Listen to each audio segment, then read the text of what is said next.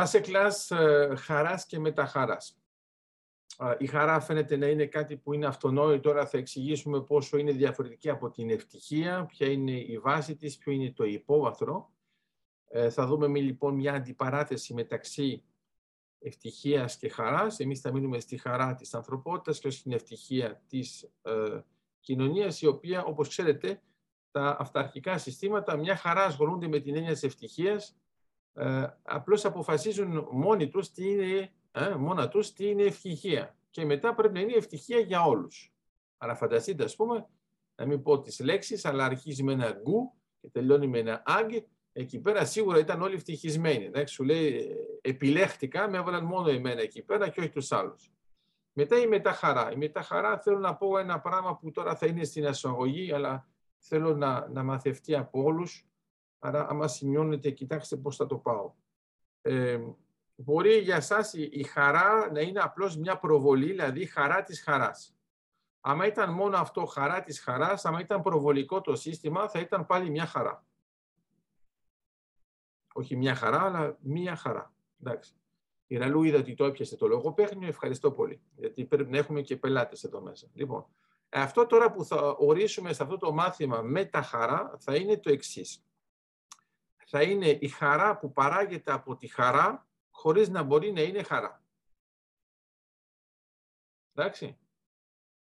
OK, okay, βλέπω τη φάτσα της Νέας Υόρκης που σου λέει εντάξει να το ξεκαθαρίσουμε αυτό, άρα το ξαναλέω λίγο πιο λιανά. Joy of joy without joy. Και η εξήγηση είναι εξής.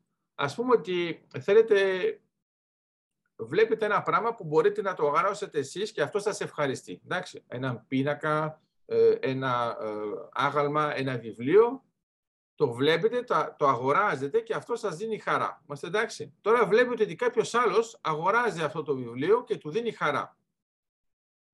Εσείς τώρα θα μπορούσατε να μου πείτε, άμα του το κάνω εγώ το δώρο, αυτό που θα αγόραζε μόνος του, δεν θα έχω χαρά; Ναι, μπορεί να έχετε χαρά, αλλά με τα χαρά δεν θα έχετε. Γιατί δεν θα έχετε με τα χαρά, γιατί η μεταχαρά είναι αποκλειστική. Είναι δηλαδή μία έννοια που εμφανίζεται όταν δεν μπορεί να υπάρχει χαρά. Άμα εσύ μπορείς να παρέχεις χαρά στον εαυτό σου αυτόματα, μόνος σου, τότε δεν είναι μεταχαρά το άλλο. Άρα ξαναπαίρνω ένα παράδειγμα ακόμα πιο λιανό, γιατί βλέπω ότι και πάλι η πληροφορική δεν το έχει βάλει ακόμα στο database. Βάλουμε λοιπόν θα πάρουν λοιπόν ένα μικρό παιδάκι και θα τους κάνετε ένα δώρο. Το οποίο δώρο αυτό για σας δεν, δεν έχει κανένα νόημα. Δηλαδή άμα το αγοράζετε εσείς, για σας θα ήταν γελίο. Εντάξει. Το ορίζουμε ως έτσι. Παίρνετε λοιπόν αυτό το πράγμα που εσείς θα ήταν γελίο για εσά ή, ή, κανένα ενδιαφέρον. Να μην λέω γελίο και φαίνεται αρνητικό. Δεν έχει κανένα ενδιαφέρον. Okay. Του, το δίνετε τώρα στο μικρό παιδί. Okay? Και λέω παιδί για να είναι πιο εύκολο, κανονικά πρέπει να λέω μικρός άνθρωπος, αλλά τέλος πάντων παιδί. Το παιδί α, κάνει έτσι, χαίρεται, πάω από πέρα. Εκεί πέρα έχετε μετά χαρά. Γιατί; Γιατί αυτή η χαρά που έχει το παιδί, εσείς δεν μπορεί να την έχετε μόνοι σας. Είναι λοιπόν μια χαρά της χαράς, χωρίς να υπάρχει πρόσβαση σε άμεση χαρά. Το ξαναλέω λοιπόν αυτό με την έννοια του δώρου. Μπορείτε να αγοράσετε ένα δώρο στον εαυτό σας. Όχι. Γιατί άμα είναι στον εαυτό σου Κώστα, ο Κώστας είναι αντιδραστικός γιατί έχει μέρες να μιλήσει με το δάσκαλο, γι' αυτό δεν, δεν το πιάνει με την πρώτη. Άρα, όταν αγοράσεις τον εαυτό σου το δώρο, είναι αγορά, δεν είναι δώρο. It's not a gift. It's only shopping. Τίποτα άλλο. Ωραία. Το ξέρω ότι όταν βλέπεις στη Νέα Υόρκη αυτές τις γυναίκες που είναι στο Section City με όλες αυτές τις τσάντε, σίγουρα βλέπεις ότι υπάρχει τεράστια χαρά. Άρα να ξέρεις, και μην το ξεχάσεις, δεν είναι με τα χρήματά τους. Γι' αυτό, γι' αυτό υπάρχει τεράστια χαρά. Εντάξει. Πρέπει να είναι με την κάρτα κάποιου άλλου. Εκεί πέρα να δεις ότι η χαρά διπλασιάζεται. OK. Okay? Άρα να μην δώσω κανένα παράδειγμα με κανένα movie, εντάξει, που κάθε φορά σας κάνει να κλαίτε, ειδικά τα κορίτσα, ε; έχει σχέση με την Τζούλια και τα λοιπά. Δεν λέω τίποτα άλλο. Ξαναλέω λοιπόν, ώρα, ότι είναι μια χαρά, η μεταχαρά, που δεν μπορείς να αγοράσεις. Είσαι αναγκασμένος να χαροποιήσεις κάποιον άλλον. Άμα δεν χαίρεται ο άλλος, δεν σου έρχεται η μεταχαρά. Όταν έχεις μόνο τη χαρά, μπορείς να κάνεις πράγματα που σε χαροποιούν. Ακόμα και αυτά που ντρέπεστε να πείτε ότι κάνετε. Αλλά αυτό σε χαροποιεί.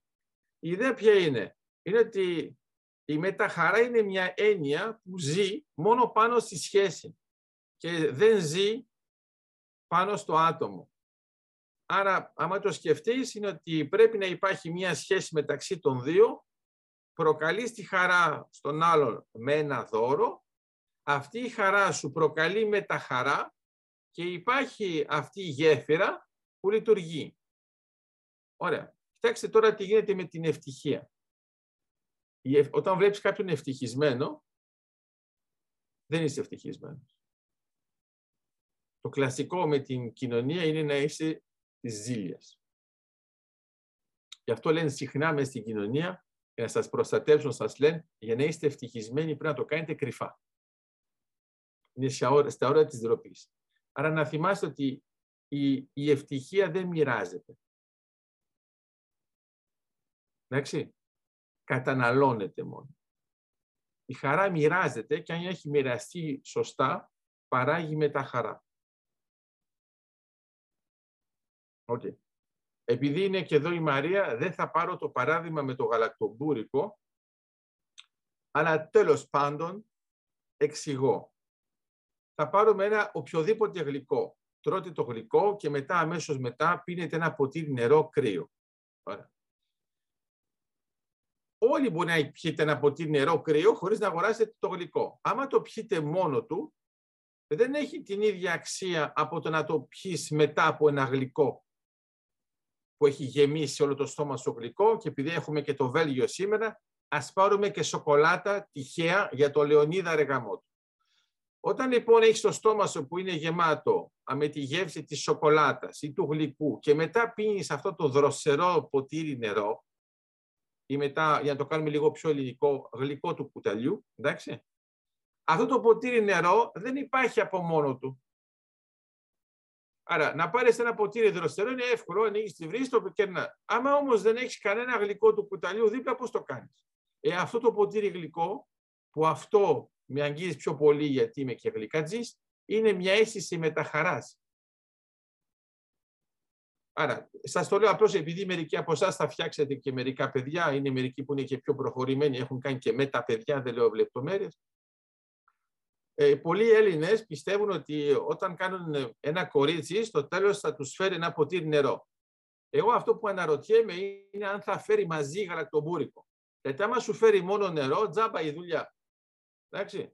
Να σου κάνει και ένα γλυκό και μετά να φέρει και το ποτήρι νερό.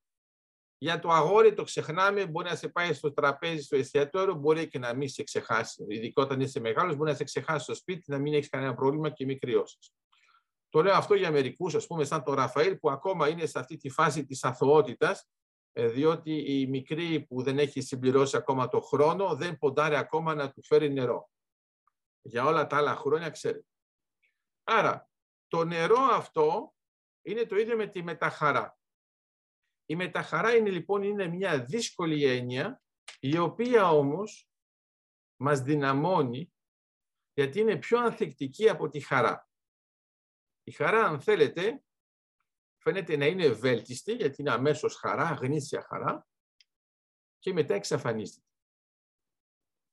Η μεταχαρά, γιατί μπορεί να είσαι χαρούμενος, αλλιώς μετά δεν λέγεται πια χαρούμενος, λέγεται χαζό χαρούμενος. Εντάξει. Και άμα είναι πολύ χαζό, είναι πολύ χαζό, χαζό, χαζό, χαζό, χαρούμενος. Αν όμως λοιπόν πάρετε την μεταχαρά, καταλαβαίνετε ότι επειδή είναι πιο δύσκολο να την πιάσετε, μετά παραμένει. Γιατί την εικόνα του παιδιού που χαίρεται με το μικρό το, το παιχνίδι, την έχετε. Καρφώνεται εδώ. Άρα εδώ ποια είναι η διαφορά; Η μεταχαρά κρατάει τη μνήμη της χαράς. Η χαρά δεν έχει μνήμη. Εκεί γίνεται, εκεί τέλειωσε. Άρα γι' αυτό όταν είσαι πολύ χαρούμενος δυσκολεύεσαι να το πεις πόσο χαρούμενος ήσουν όπου πήγες κάπου, ρε παιδί μου, και σε χαροποίησε. Και όταν το εξηγείς στον άλλον, όσο σου λέει, Α, ήταν τόσο καλή η ταινία. Ε, ε ναι, τώρα τι να του πεις. Αν όμως αυτός ήταν μαζί σου και σε έβλεπε μπροστά στην ταινία να κάνεις αυτά που κάνεις όταν είσαι της χαράς, θα είχε αυτή την εικόνα. Ωραία. Ε, βέβαια, όπως ξέρετε, η Βίκη είναι κάπως παράξενο κορίτσι, αλλά τέλος πάντων, αυτό το έζησα με τη Βίκη. Αν σας το πω πώς το έζησα, θα πέσετε ξερή. Πρέπει να το πω όμως σε όλους. Είμαστε στην Αλεξανδρούπολη, πάμε σε μαθητές μου που είναι του στρατού και πάμε σε προσωμιωτή τεθωρακισμένο. Δεν μπορείτε να φανταστείτε τη χαρά που είδα στα μάτια της Βίκης να μπαίνει μέσα στον προσωμιωτή, να βλέπει τον άλλον να οπλίζει, να ρίχνει, να φαίνεται σαν να είναι ζωντανό. Ενώ βέβαια ήταν προσωμιωτής, εντάξει. Εγώ απίλαυσα, όπως θα λέγει η Μελπομένη, τη χαρά της και την έχω ακόμα στα μάτια μου. Γιατί λέω, κοίτα τώρα πόσο την κάνει χαρούμενη αυτό. Το λέω αυτό γιατί είναι μερικοί που είναι κοντά σε F15 και σε F16 και δεν έχουν καταλάβει ας πούμε, τι σοή χαρά χρειάζεται. Άρα είναι πάλι το ίδιο, άμα θέλει να το δω ανάποδα, όταν μπήκα για πρώτη φορά σε F16 και είδα το βλέμμα της Βίκης απ' έξω που δεν ήταν μέσα, κατάλαβα ότι δεν ήταν χαρούμενη. Και λέω, είδες, γι' αυτό με έβαλαν σε μονοθέσιο και όχι σε διθέσιο. Και θα μου έλεγε, καλά, εγώ δεν μπαίνω πίσω. Λοιπόν, η ιδέα λοιπόν, με αυτό θα ασχοληθούμε τώρα, να καταλάβετε ότι για να έχετε μεταχαρά, θέλει λίγο δουλειά. Θέλει έργο. Δεν είμαστε προετοιμασμένοι φυσιολογικά για τη μεταχαρά. Η διαφορά ποια είναι; Η ευτυχία μας έρχεται. Τη μεταχαρά τη φτιάχνουμε. Η ευτυχία είναι παθητική, γιατί βασίζεται πάνω στην τύχη Άρα σου ήρθε, δεν σου ήρθε.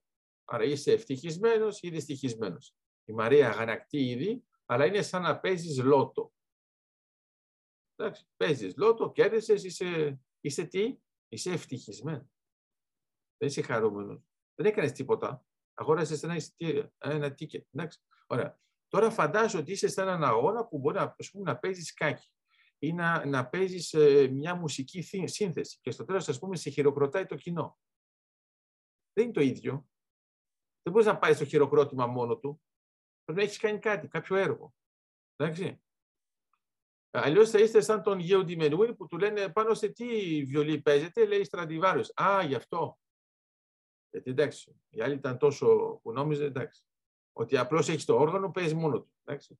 Άρα, άμα το δείτε με αυτόν τον τρόπο, θα καταλάβετε ότι επειδή το ένα είναι παθητικό και το άλλο είναι ενεργητικό, η μεταχαρά θέλει έργο. Άρα η χαρά σαν σύνδεση με τη μεταχαρά γίνεται, γίνεται με το έργο. Αλλά το θέμα μας τώρα είναι πώς θα κάνεις την χαρά και πώς αυτή μπορεί να δημιουργήσει μεταχαρά, επειδή βέβαια εμείς είμαστε της νότιας σχολές.